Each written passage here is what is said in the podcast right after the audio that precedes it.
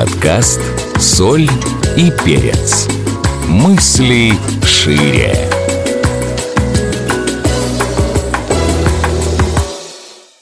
Всем привет! Это подкаст «Соль и перец» на БИМ Радио, и я его ведущая, дипломированный клинический психолог, терапевт, коуч Шарафиева Гульнара. Уже более 15 лет я помогаю людям обрести себя, счастливые отношения с собой, с миром и со своим успехом. Сегодня мы поговорим о тревоге и подавленных желаниях. Будьте со мной до конца, это будет очень интересно. История, которую я использую, это истории с измененными именами, искаженными деталями. Любые совпадения случайны, не случайно только проблема клиента. Я забочусь об анонимности и конфиденциальности клиента. Два года назад ко мне пришла Мария. Мария худощавая женщина, и когда она озвучила свой возраст 40 лет, я была удивлена, поразительно удивлена. Она была гораздо моложе, намного моложе. Бледная кожа, большие выразительные глаза. Если бы не сеточка морщинок вокруг глаз, то я бы подумала, что это подросток. Она все время тревожно озиралась по сторонам, косясь на дверь, теребила ручку сумки. «Я к вам пришла по поводу здоровья стоит где-то заколоть в боку любой симптом или даже мысль о болезни, чья-то история, я ночи не сплю, гуглю, изучаю, а утром бегу сдавать анализы к врачам. Мало того, что это накладно финансово, это не самое страшное. Пока я ожидаю результаты анализов, я несколько раз умираю и воскресаю. От страха горло сжимает, сердце перестает биться, я задыхаюсь, холодею, коченею, потом бросает жар — и раньше была причина такого состояния. А теперь это стало возникать без причины. Позавчера на работе, когда я говорила по телефону, вдруг на, неожиданно на меня накатила эта та же самая волна. Теперь это происходит минимум раз в неделю. Я уже почти каждый день хожу в больницу. Вот терапевт отправил к психологу. От себя добавлю, паническая атака с высокой вероятностью возникает у людей с высокой тревожностью, когда организм слишком остро воспринимает внутренние сигналы. Э, у людей с предрасположенностью к катастрофическому стилю мышления и повышенным уровнем контроля. Психотерапия отвечает на вопрос, из-за чего возник первый предпанический приступ. Тревожность — это часто встречающееся в современном мире чувство, это бич сегодняшнего мира — Симптомы панических атак.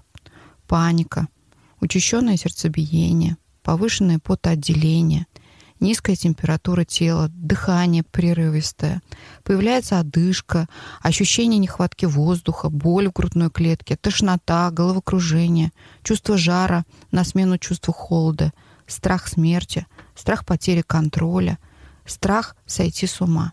Работая экономистом, Мария уже обладала большой базой знаний в медицине и так как уже неплохо ставила диагнозы и лихо разбиралась в расшифровке анализов, при любом недомогании помогала знакомым.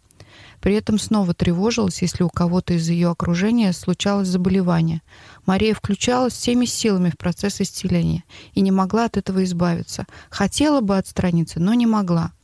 В ходе интервью выяснилось, что родители Марии умерли рано. Отца не стало, когда Маше было 14, а мама угасла через 6 лет позднее. Мария вспоминает смерть отца обрывисто, объясняя это тем, что очень переживала за состояние мамы, боясь, что та не вынесет смерть супруга.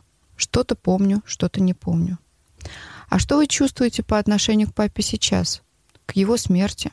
Ничего не чувствую.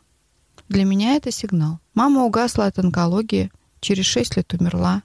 Меня не покидает чувство вины, что я недо... недостаточно сделала для того, чтобы мама была жива. Я ведь могла найти хороших врачей, больше времени проводить с ней, не беспокоить ее своими проблемами. Мы даже ссорились, и я очень страдаю от этого, что я ее подвергала таким испытаниям. Вздохнула. Мария вспомнила, что первая паническая атака случилась на поминках после смерти мамы через год. Чувство вины помогало Марии жить во вчерашнем дне. Она, ругая себя, как будто задерживала смерть родителей, продолжая в мыслях заботиться о них, так не было страшно, как будто бы они еще были живы. Боясь столкнуться с реальностью, принять смерть родителей, пережить потерю, Марии проще было виноватой быть и наказывать себя под немым укором мамы. Чувство вины являлось единственной связью с родителями. Страх смерти, страх не справиться, не уследив момент возникновения болезни, когда можно еще вернуть жизнь, подгонял Марию контролировать состояние. Смерть — это часть жизни. Это то, что случается со всеми. И твоей вины в этом нет, сказала я ей. То, что родителей нет, рано или поздно все равно бы это случилось. Это случается с каждым. В моем кабинете мы принимали смерть отца и матери, проживали чувства, которые были страшны Марии. Чувство вины несло в себе массу вторичных выгод. Маша росла в авторитарной семье, и мама была с ней сурова. Тщательно объясняя дочери, что с ней не так, указывая на недостатки, боясь перехвалить и разбаловать, а отец был отстраненным. Любил, но не защищал, а очень хотелось, чтобы он защищал. Мне это напомнило сюжет Золушки, мачехи и отца, тоже отстраненного. Мария была виновата в том, что мама себя неважно чувствует, что устала, что денег много тратится на ее нужды, что она хочет есть не вовремя, спать не вовремя. А когда родился брат, то она стала виновата в том, что брат плачет, капризничает. Что вы чувствуете сейчас к маме? Мама по отношению к вам была справедлива? Мама болела, отвечает она.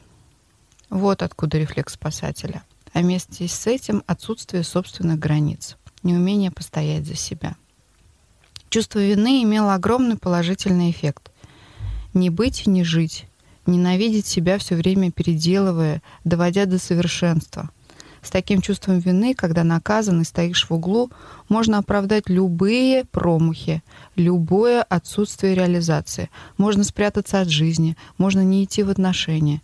Это было липкой и вязкой зоной комфорта, за которую Мария платила яркой, насыщенной, счастливой жизнью.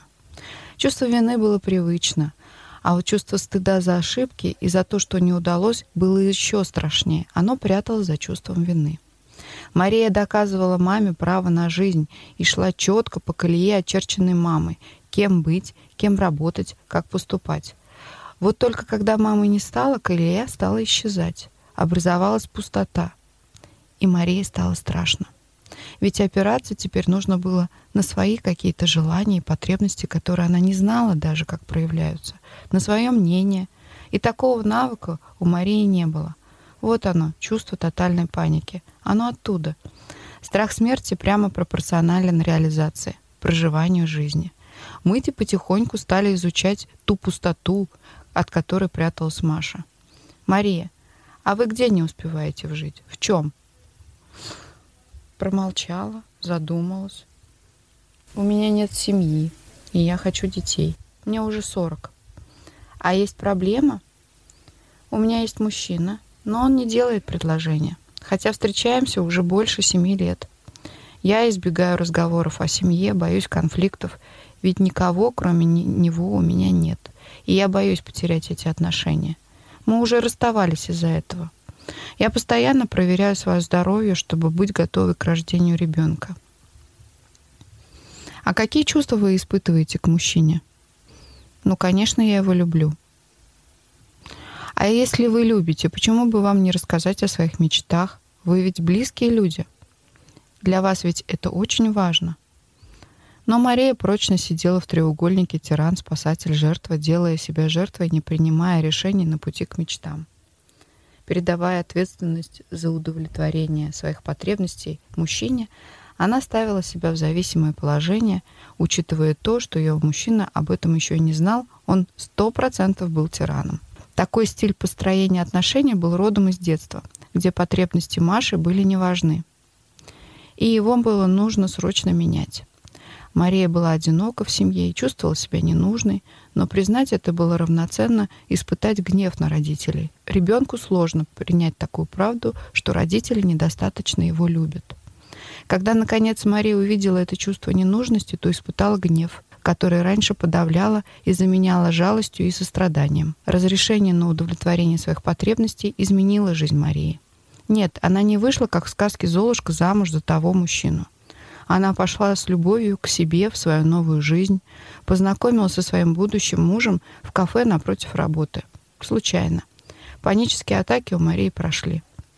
Тело наш союзник. Если тело кричит симптомом, то когда-то на уровне подсознания произошло расщепление, Аффект, который не смогло пережить сознание, был перемещен в бессознательное, и для того, чтобы выздороветь, нужно стать целостным. А это значит, восстановив в памяти ключевое событие, прожить его. И тогда возможно исцеление. На этом я завершаю свой подкаст.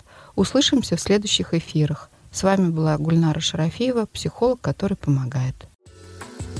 Соль и перец.